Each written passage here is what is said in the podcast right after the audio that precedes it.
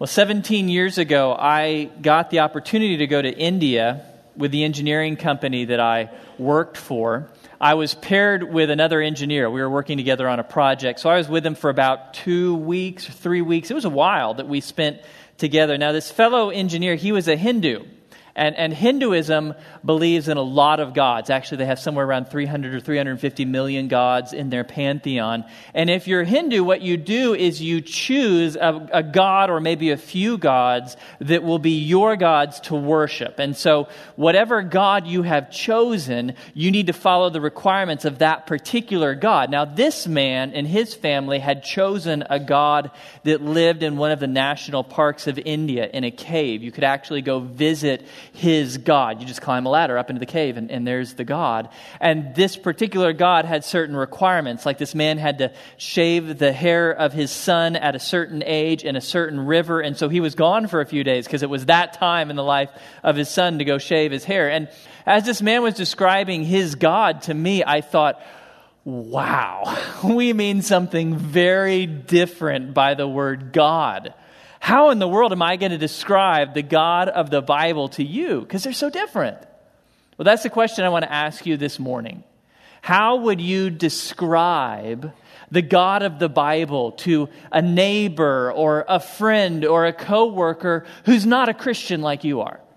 How would you describe the God of the Bible to someone who's a, a, Muslim or, or a Jew or Hindu or Buddhist or an atheist or doesn't know anything about God or gods? What would you say? Well, that's what I want to help you with this morning. I want to help you answer this question. Not only so that you can describe the God of the Bible to a friend or neighbor, but for you, I want to help you answer this question so that in your own life you can worship God intelligently. Because remember what Jesus told us in Matthew 22 the greatest commandment of all, greatest commandment in your life. Jesus said, You shall love the Lord your God with all your heart, and with all your soul, and with all your mind. This is the great and foremost commandment. If you're going to worship God, you must worship Him, not just with your heart, not just with your soul, not just with your emotions, but with your mind. You must understand God to worship Him appropriately. You must know truth about God and think accurately about Him to give Him worship that pleases Him. Pleasing worship is accurate worship. And so this morning, I want to help you to develop accurate thoughts about God so that you can worship Him and live with Him rightly. That's the most important thing you'll do in life. As, as Tozer reminds us, you've seen this quote before what comes into our minds when we think about God is the most important thing about us. Without doubt, the mightiest thought the mind can entertain is the thought of God. What you think about in your mind when you think about God is the most important thing about you as a person. And so we want to make sure that we're thinking right thoughts about God. So, what do you need to know about the God of the Bible? Well, the first thing is Trinity, and you talked about that last week. Trinity is so big and complicated and important that we gave it a whole sermon. So, Brian talked with you last week about what it means to say that God is Trinity, that there is one God, and that the Father and the Son and, and the Spirit are God. Each person is fully God. You covered that last week. So, this week we're going to move to the next subject, which is God's attributes. We're going to talk about the attributes of God. Now, an attribute is simply something that describes God. So it's a biblical description of God. An attribute is like an adjective, it just tells you what your God is like. It would be like me calling my wife Julie intelligent and witty and tall. Those are adjectives about Julie, just like attributes are adjectives about God. So, what does the Bible tell us about God? What are the adjectives, the attributes it gives us to describe our God? Well, there's a lot of them. Way more than I could cover in a sermon. So I have limited myself to 10. Now, for some of you, you're going to think, oh my gosh, 10 attributes. If you know me well, you know that was hard to just get down to 10. I'm going to give you 10 in two categories five about the greatness of God, and five about the goodness of God. Okay, so let's start with some adjectives that describe the greatness of God. Top five attributes that give us the greatness of God. The first attribute when we think about how great God is, is that God is free. Now, that's kind of an odd word to describe your God. What do you mean God is free? Like he's without cost? No, no, no. When we say that God is free, what we mean is that our God is not limited by anything or anyone outside himself, nor is he dependent on anyone or anything for his existence. Free means that God is self existent. He doesn't depend on anything else to give him life. It means that he is self sufficient. He doesn't need anything from anyone or anything else. It means that God is infinite. There's nothing that can bound or restrict God. He is without limits. That's what we mean when we say that God is free. And Paul describes the, the freedom of God in the book of Acts, chapter 17. The God who made the world and all things in it, since he is Lord of heaven and earth, does not dwell in temples made with hands, nor is he served by human hands as though he needed anything, since he himself gives to all people life and breath and all things. There's nothing that your God needs from anyone because he's completely free. He is not dependent on anything. There was this one morning when I walked, years ago, it hasn't happened recently, but I, years ago, I walked into a children's ministry classroom, and I remember somebody had written on the board, Jesus needs you to share your faith with your friends. And I thought, no, no, that's not right. That's a sweet thought, but it's not correct. Jesus doesn't need anything from you. He wants you to share your faith for you because it's good for you to do that. But Jesus doesn't depend on you for anything. He can save your friend with or without you. Jesus is God and God is free. And we are not free. We're like the exact opposite of that.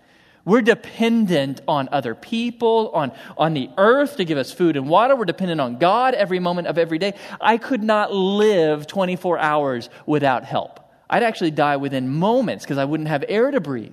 I'm always dependent. I'm always needing others. God doesn't. God is the only free being who has ever existed. So God is completely free. That's interesting. That's uh, quite an interesting little academic fact about God, but why does that matter?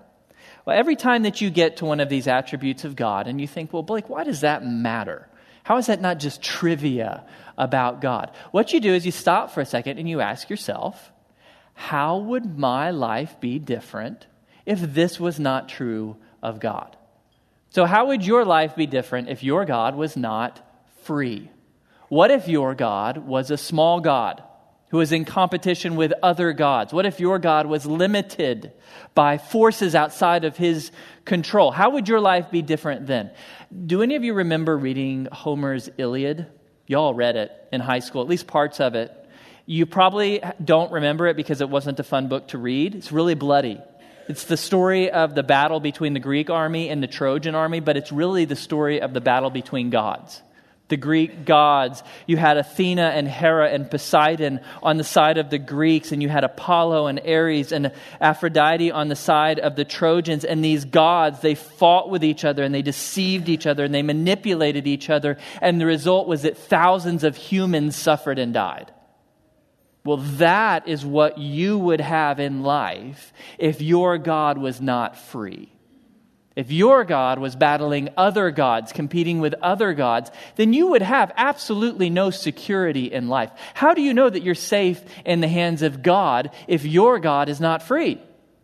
If your God could be beaten by other gods or limited by forces outside of his control, then you would have absolutely no peace in life because you would never know if your God is going to come out on top. Your life would be a nightmare. There is no security for us without the freedom of God.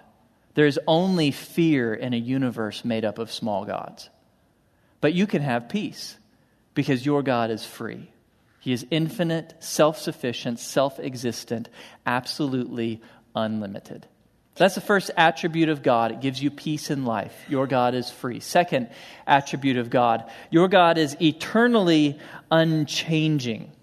Unlike us, our God does not have a beginning. He also does not have an ending. Here's what Paul says in the book of 1 Timothy Now to the King, eternal, immortal, invisible, the only God, be honor and glory forever and ever. Amen.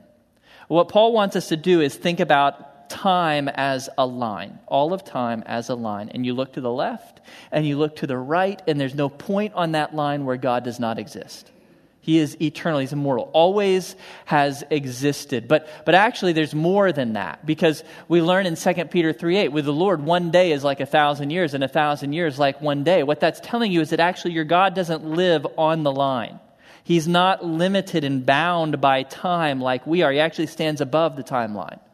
His, he doesn't, he's not subject to the rules of time like we are. He can move within time in some way. I don't understand it. It's way too big for me, way too grand for me.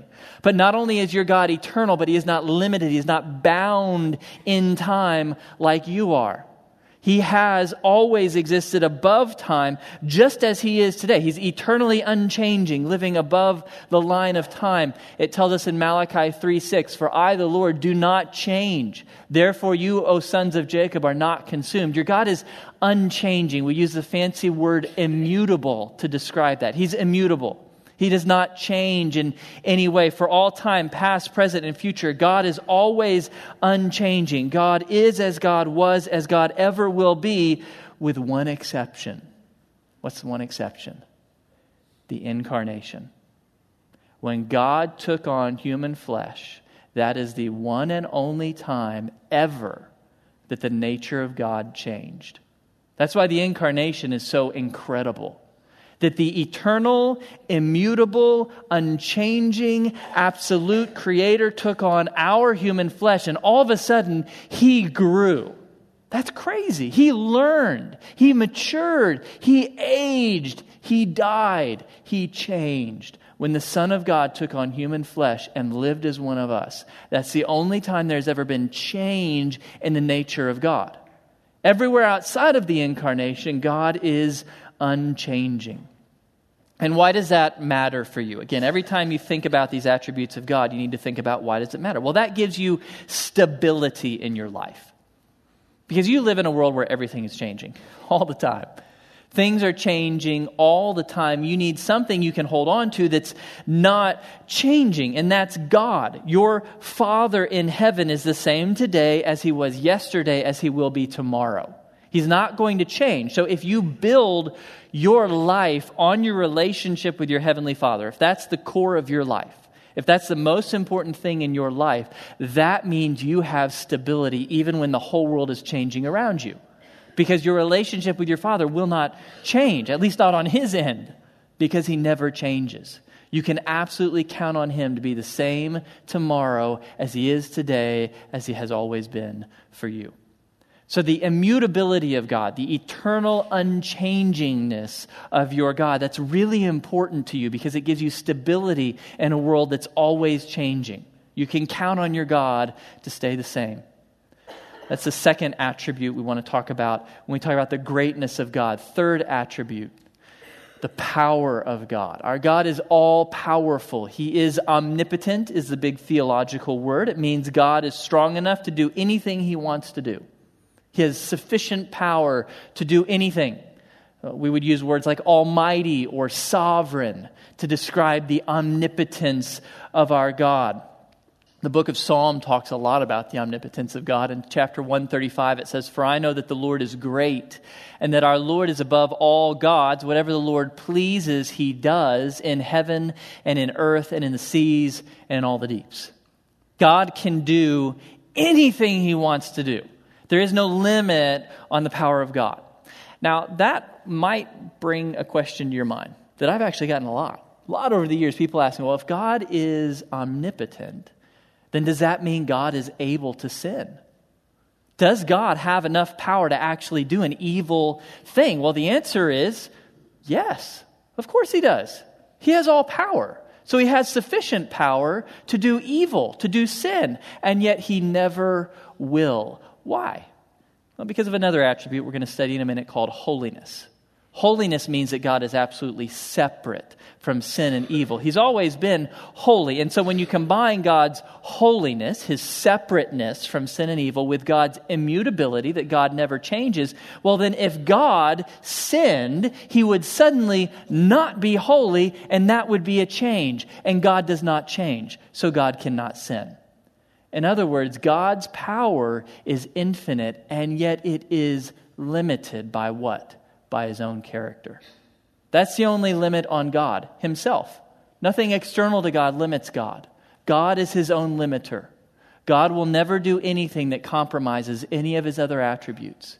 And so God has all power to do all things, and yet he will never do anything that compromises any of his other attributes. Okay, some more academic facts about God. What does the omnipotence of God mean to you? How does it matter in your life that your God has all power? Well, what that means for you is that you can never screw up your life so bad that you are beyond hope. You see, if your God did not have all power, then theoretically you could mess up so badly that you would make yourself irredeemable. Man, I, I, could mess up so badly that I could ruin my life or my wife or my kids and I would be beyond hope. But that's not true if God is omnipotent. If God is omnipotent, then it is impossible for me to ruin my life beyond hope. It is impossible for me to do anything that God cannot lift me out of and work good out of. The omnipotence of God is what gives you hope because what it means is you can never fall into a hole so deep that God cannot lift you out of it and bring good out of it. The omnipotence of God gives you hope even when you've really messed up. You are never beyond the reach of the power of God to bring good and redemption into your life. The omnipotence of God, really important in your daily life. Fourth attribute about God. When we say that God is great, we're saying that He is all knowing. Fancy word for it is omniscient. Omniscient means that God knows all things. He knows and fully understands all things. And by all things, we mean all things, really all things. First, we mean all things past, present, and future. It tells us in Psalm 139, O Lord, you have searched me and known me. You know when I sit down and when I rise up. You understand my thought from afar. You scrutinize my path and my lying down and are intimately acquainted with all my ways, even before there is a word on my tongue. Behold, O Lord, you know it all. Your eyes have seen my unformed substance, and in your book were all written the days that were ordained for me, when as yet there was not one of them. God knows and understands all things past, present, and future. He sees the present in infinite detail. He sees everything that's happening in the universe right this moment. On a cosmic scale, it tells us that he calls out the stars by name. He sees the movement of the galaxies. He understands them in infinite detail, all the way down to the microscopic level. He sees a, a fetus, an embryo developing in the womb of a mother. He sees a thought forming in your mind, which is just a neuron firing. He sees it all from the grandest scale to the smallest scale. He sees it all and he understands it all in perfect detail, which, if we take that and we think about our thoughts for a moment, what that means is that God sees and understands our thoughts better than we understand them. God knows your body, your mind, your emotions, your thoughts better than you know them. He sees the present in infinite detail. But Psalm 139 goes further because it's not just the present and therefore the past that God sees in infinite detail, it's also the future. Because it tells us right there at the end of that passage, and in your book were all written the days that were ordained for me, when as yet there was not one of them. Every day of your life in its infinite detail was already written in the mind of God before you even existed. Means that God has already seen your future in infinite detail. It's not just that God is so intelligent that he can predict what you'll do tomorrow. No, remember God's relationship to time. He stands above time, meaning God has already been in your tomorrow. He's already seen your tomorrow. He doesn't have to guess what you're going to do tomorrow. He's already seen it in all of its infinite detail. And so God sees the past and the present and the future in infinite detail at all time. But that's not all. So we don't just mean that God sees all things that actually happen, past, present, and future. By omniscient, we also mean he sees all the things that could have happened. It tells us in the book of Matthew, chapter 11, this is Jesus speaking Woe to you, Chorazin! Woe to you, Bethsaida! For if the miracles had occurred in Tyre and Sidon, which occurred in you, they would have repented long ago in sackcloth and ashes. Notice God doesn't say they might have repented. He doesn't say they probably would have repented. No, Jesus says they would have repented. That's a certainty. If this had happened, then this would have been the result. How does Jesus know that? Because Jesus is God, and God sees all possibilities. Jesus saw what would have happened given different choices. There's supercomputers these days that can beat grandmasters at chess because they have so much processing power that they can compute millions of possible future moves, much more than any human could. And yet, that's child's play compared to your God.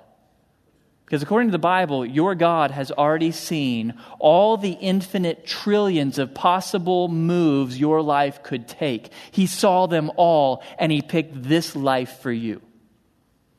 God, your Father, picked this life because he saw all possible paths your life could take, and he knew this was best, so he chose this one. In other words, your God sees the whole board.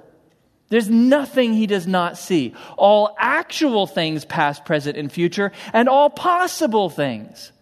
God never has to guess. God has never guessed anything. Now, God always knows everything with absolute certainty. Everything that is, everything that was, everything that will be, everything that could be. He knows it all as fact. Your God never has to guess. And here's what that means for you. Here's why that matters. This, my friends, is how we find freedom from anxiety. What is anxiety? Anxiety is fear about the future. It's fear in your heart, more in your stomach, that something bad is going to happen to you or to someone you care about in the future. Anxiety is bred in uncertainty. You can't see the future. It's shadows. It's a mystery to you. And so anxiety is that feeling in your gut that there's a nightmare waiting for you in the shadows of the future. So what do you do when you feel anxiety? Well, you meditate on the omniscience of God. Because there are no shadows when God looks into the future. He's already seen everything that will happen, He's seen everything that could happen, and He has chosen the best path for you. Whatever happens to you in the future, you have a loving Heavenly Father who saw everything that could have been and everything that should be, and He chose the best path for you.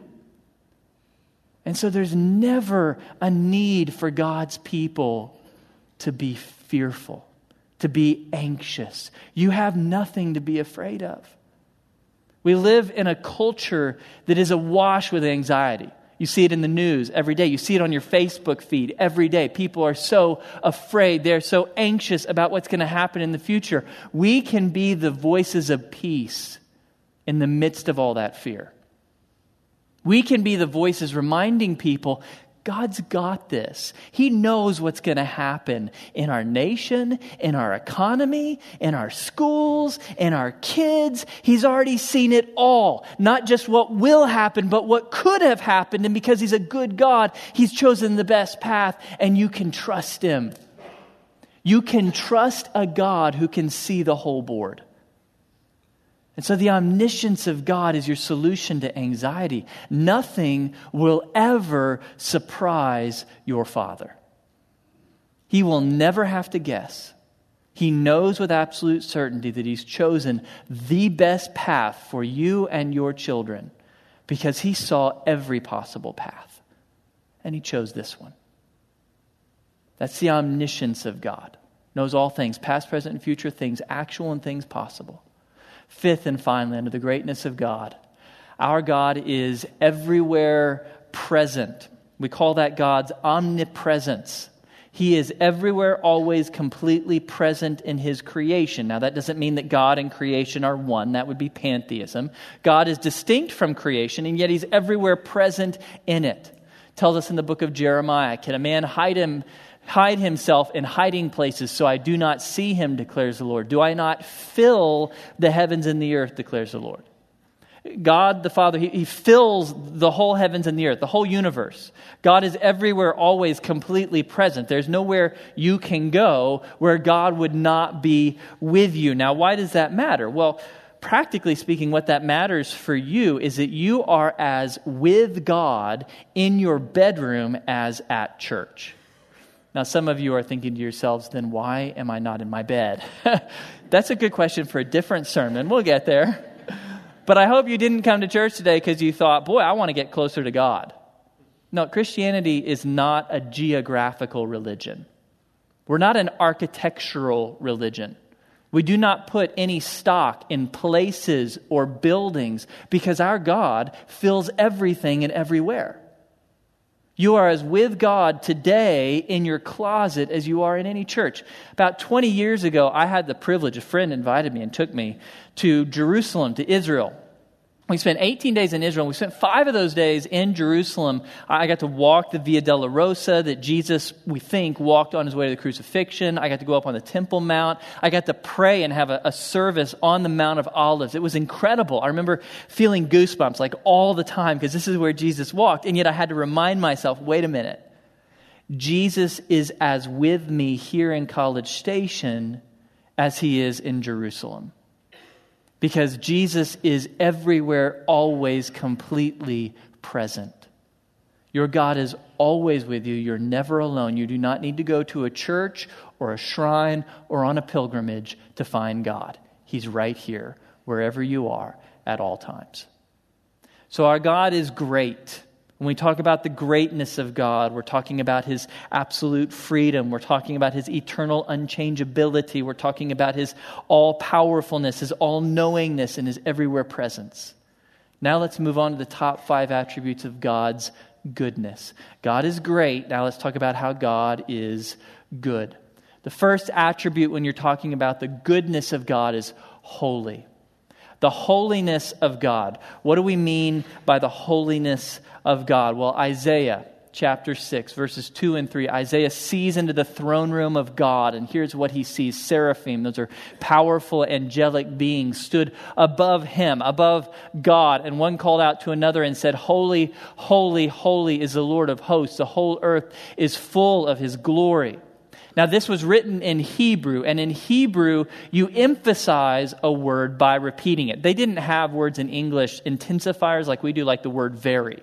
You would say, I'm, I'm very tall. I'm not really. I wish I was. But you might say, Blake is very tall. Well, in Hebrew, you'd say, Blake is tall, tall. That's how they emphasize something. So the more you repeat a word in Hebrew, the stronger you're saying it, the bigger it is. And so this is actually the only description of God that's repeated three times in the Bible. God is holy, holy, holy. Only one repeated three times. Why? Because God really wants you to know it. This is really crucial, the holiness of God. But what does it mean to call God holy? Well, the simple way to think about holy, just want to latch on to something simple way. God's holiness means God is not like us. That's what holiness means. God is not like us. God is separate. He is distinct. He is unique. The holiness of God means that God is absolutely, utterly different from everything in his creation. He is absolutely separate from creation and from sin and from evil. When we talk about holiness, we usually mean it in a couple different ways. There's moral holiness. God is distinct from everything that is sinful and evil. We can share that sense of the holiness of God. But when we talk about God as holy, it's not just morality. He is also what theologians would call ontologically holy. Now, that's a big word. Ontology means your being being, your essence, what you are. When we say that God is holy, we just don't mean that he's not sinful. We mean he's completely different in essence than us. He is a being utterly unlike us. Everything in the universe is created and finite. God is different. God is neither finite nor created. God is wholly other. Now, why does that matter to you? Why does the holiness of God matter to your daily life? Well, it's about to be an election here in our country, about four months. For a lot of us, we are sweating over trying to choose one of these two to run our country. Do you really want one of them to run our universe? Good God, no. I, I don't want any human being to run our universe, not myself. I wouldn't trust myself with that kind of responsibility. Humans, we're finite. We're limited, we're fallible, we're foolish, we're easily deceived, we're so often evil. None of us have any business pulling the levers of the universe. We want someone who is not like us to run the show. Someone who is not finite, who is not fallible, who is never deceived, who is never evil. That's why you want a holy God. You can trust him because he's not human, he's not like us. He's infinitely better. Second attribute that describes God's goodness. Not only is God holy, but God is just. Just means that God always does that which is right. Interestingly, both in Hebrew and in Greek, just and righteous are the same word. So we, may, we distinguish them in English. They don't. To be just is to be righteous. You, you always choose to do that which is right, say that which is right, think that which is right. So God is righteous. Deuteronomy chapter 32, the rock, that's God. His work is perfect, for all his ways are just, a God of faithfulness, and without injustice, righteous and upright is he. Everything God does is always good, it is always righteous, it is always just. Now, why does that one matter to you? I want you to think about it for a moment. What if everything that we've said so far about God was true except this one? What if God had all power, all knowledge, was everywhere present, and yet he loved evil? How would your life be? It would be a nightmare. You would be living in hell. You'd be living in an unending horror movie. Just imagine a deity of infinite power who is everywhere present, who loves to hurt people. Your, only reason for having any joy, any hope, any peace in life is that your God is also righteous. This all powerful, all knowing, everywhere present God always does that which is right. Thank God, or we would be living in hell. Third attribute about God's goodness God is true. He is always true. He is always faithful. Everything he does, everything he says, everything he thinks lines up with the truth in Titus chapter 1, it says, In the hope of eternal life, which God, who cannot lie, promised long ages ago. God cannot say or do anything untrue. He cannot break his promises. Again, we see a, a limitation on God's power. God is almighty, and yet he cannot tell a lie. It's not possible for him because he always does that which is true. Now, that matters greatly to you, or it should matter greatly to you, because God's made a lot of promises that you're banking on. I'm guessing you're making it through your days because God promised to be with you, to help you, to love you, to save you, to forgive you, and to bring you to heaven when this life ends.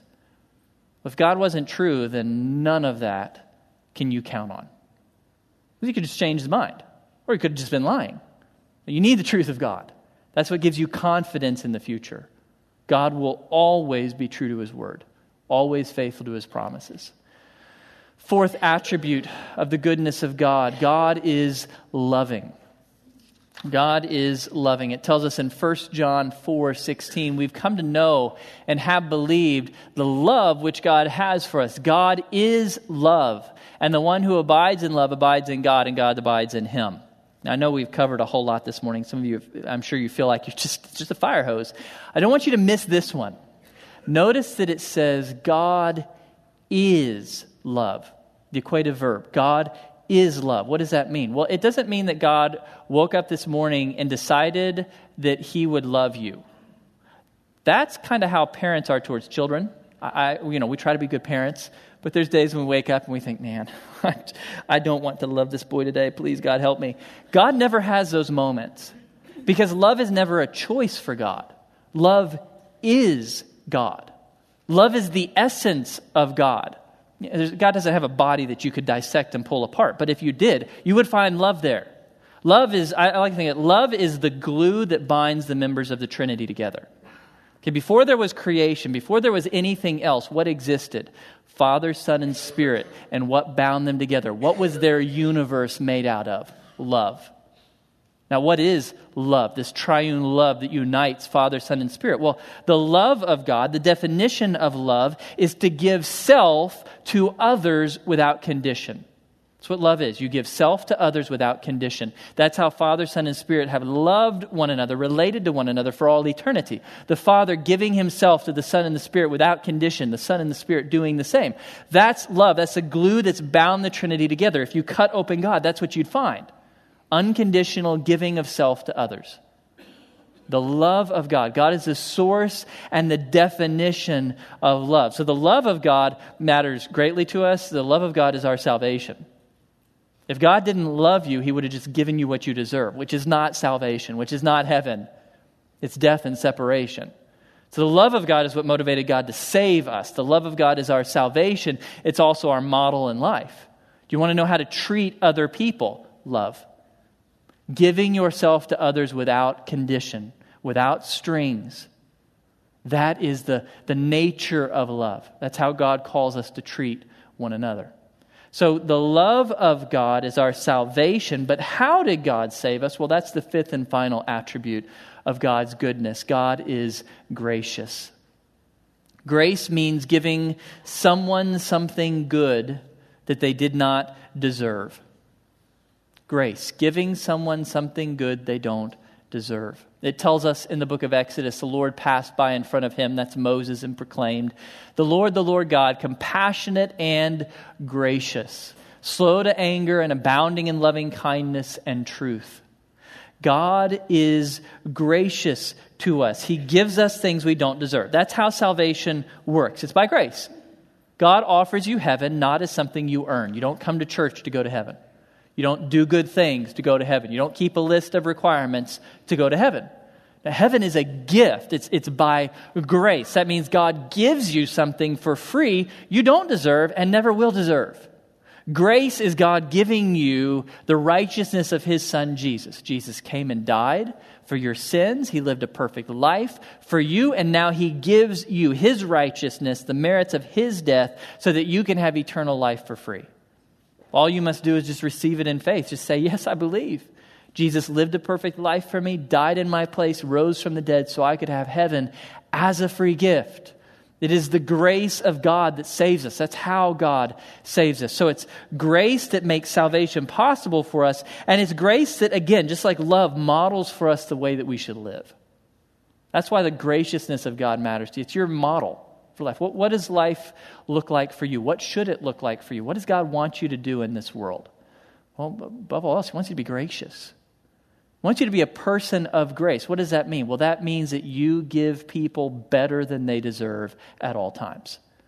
It's basic idea of being a gracious person. You give everyone better than they deserve at all times. That's the way that we, as the followers of Jesus, should be living. And we should do that to such an extent that the world can't help but notice. We should live such lives of grace that the world can't help but say, wow, those are gracious people. Now, the world may hate us. They may hate what we stand for. They may vehemently disagree with us. They may even persecute us. But let's make sure that in the midst of doing that, they say, wow, those are some gracious people. God is calling us to treat the world, everyone, all the sinners out there, they're sinners just like us, everyone who disagrees with us, everyone who hates us, we are to give to them better than they deserve at all times. Why? Because that's how God treats us at all times. He's our model of graciousness. Okay, so we've covered a lot of attributes this morning. Five on the left, five on the right. Ten attributes of God. This is not an exhaustive list, but it's the big one. You look at that list of 10 attributes and you're tempted to think, wow, that is long and academic. That's very much a Blake like sermon. Um, as you look at that list, though, I don't want you to think of that as like an academic list. I want you to think of that as a tool. I want you to take that home with you. I want you to use that as a tool that will fuel your worship and refine your character. Let's start with worship. How does this list fuel your worship? Well, have you ever had those days when you wake up and you just really don't want to spend time with the Lord? Or maybe you do spend time, you open your Bible and it just feels empty to you, and you pray and you feel incredibly distracted and, and dry. I hope you're not in your, I mean, unless you're like two, you've had that experience. We all have had that experience. So, what do you do? What do I do? I'm a pastor. I still have dry, quiet times. I still struggle at times to worship the Lord. What do you do? You pull out this list and for each day, you take one of those attributes and you spend some time meditating on it. You go back to that attribute and you read the passage about that attribute, and then you ask yourself, Self, how would my life be different if this attribute wasn't true of God? How would my life be different if God wasn't loving? How would my life be different if God wasn't all knowing? Meditate on that question for a moment, and what it'll do is it'll drive gratitude deep into your heart. Because when you think about what your life would be different if even one of those words was missing from the screen, it'll devastate you. You'll realize how empty and insecure and fearful and uncertain and horrid your life would be if even one of those fell off the list. So you take one day for one attribute, Look up the passage as I've given you this morning. Ask yourself how your life would be different if that wasn't true, and it will inspire gratitude and worship in your heart. It'll breathe fire into your time with the Lord. So, this list is a tool that will drive your worship, it will fuel it. It's also a tool that will refine your character. And, and, and here's what I mean by that um, you, you are to live like God. You're to be like Jesus. That's kind of the basic idea of your life. So you look at the list. The list on the left is not going to be super helpful for you because you don't ever get to be all powerful. Sorry, that's just, that's just life. You can't do the stuff on the left, but the right, you can. The right are attributes of God that you can share, at least to an extent. You'll never have them like God has them, but still, you can live like God in that area. You can follow his example. So, for the attributes under God is good, holy, just, true, loving, gracious. What I want you to do in your quiet times, I want you to take one of those and I want you to think about it for a moment. Start by asking yourself, what do I mean when I say that God is true? What does that look like? What am I actually saying about God? Or what do I mean when I say that God is loving? What exactly do I mean by that word? What does that look like when God does it? Okay, so you think for a little bit, you meditate for a little bit on how God expresses that attribute, and then you ask yourself the hard question How well am I reflecting that attribute of God? How well am I reflecting to the world the truth of God? How well am I reflecting to the world the love of God? If they look at me, are they actually seeing an accurate image of the truth or love of our Heavenly Father? If not, why? Where are you falling short? What circumstances are leading you to fall short? When my kids act out badly, I fall short of a number of things on that list. Those are my circumstances. So identify those. This is when I'm going to struggle. 6:30 at night, I'm trying to get them ready for bed. I'm going to struggle here. I know I'm struggling with that. So, so you identify how you're doing, and then you ask yourself, how can I do better? How can I do better in this area? I'm struggling to show the love of God to my coworkers, especially when I'm stressed at work. How can I do better? And come up with a plan of action. Because God's goal for your life is that you'll be like Him a little Christ. That's what Christian means. That you'll follow Jesus by being like Jesus. And so, this list, it's not academic. This whole sermon is not meant for trivia. This is life, this is worship. This is how you walk with God and follow his example. Remember what Tozer said. Most important thing about you is what comes into your mind when you think about God. Let's make sure it's accurate things that come to our mind and that we're living these out. We're owning these. We're letting these sink deeply into our lives. Heavenly Father, we praise you and we thank you that every single adjective is on the board. Lord, there's not a single one of those descriptions of you that we could live without. If you were not exactly who you are, our lives would be devastated. Father, we only have hope, we only have peace, we only have joy, we only know love because you are everything that you are. And we praise you for that. We thank you that you are both great and good. We praise you that you are all knowing and all righteous. We praise you that all 10 of these attributes are in perfect harmony in you at all times. So we praise you, Lord, that you are who you are. We confess that that is the most important thing about life for us. That matters far more than our jobs or our money or our homes or our, or our nation, any of that. It's, it's you, God, who you are. That's what matters most to us. So we pray, Heavenly Father, that you would teach us, that you would take these truths and drive them down deeply into our hearts. We, we pray that this would not be trivia to us, but that it would become part of who we are. We pray that when we sit down to spend time with you, that you would remind us about your character, about your attributes, and that would inspire us to be grateful to you and to worship you. I pray, God, also that you would, as you drive these attributes deeply into our hearts, that your Spirit would convict us and show us where we are not reflecting reflecting that attribute to the world. I pray, Father, that your Spirit would do a work in us this week, that He would be brutally honest with us, showing us where we're falling short and helping us to see how we can do better. I do pray, Father, that we as a family would become a beautiful reflection of your attributes to the world. That when they look at Grace Bible Church, they would see your holiness, your truth, your love, your grace, your righteousness on display. I pray, God, that you would do whatever it takes in us to make us more like you. We praise you and thank you that you are great and that you are good. In the name of your Son, Jesus, we pray. Amen. God bless you guys. Have a great week.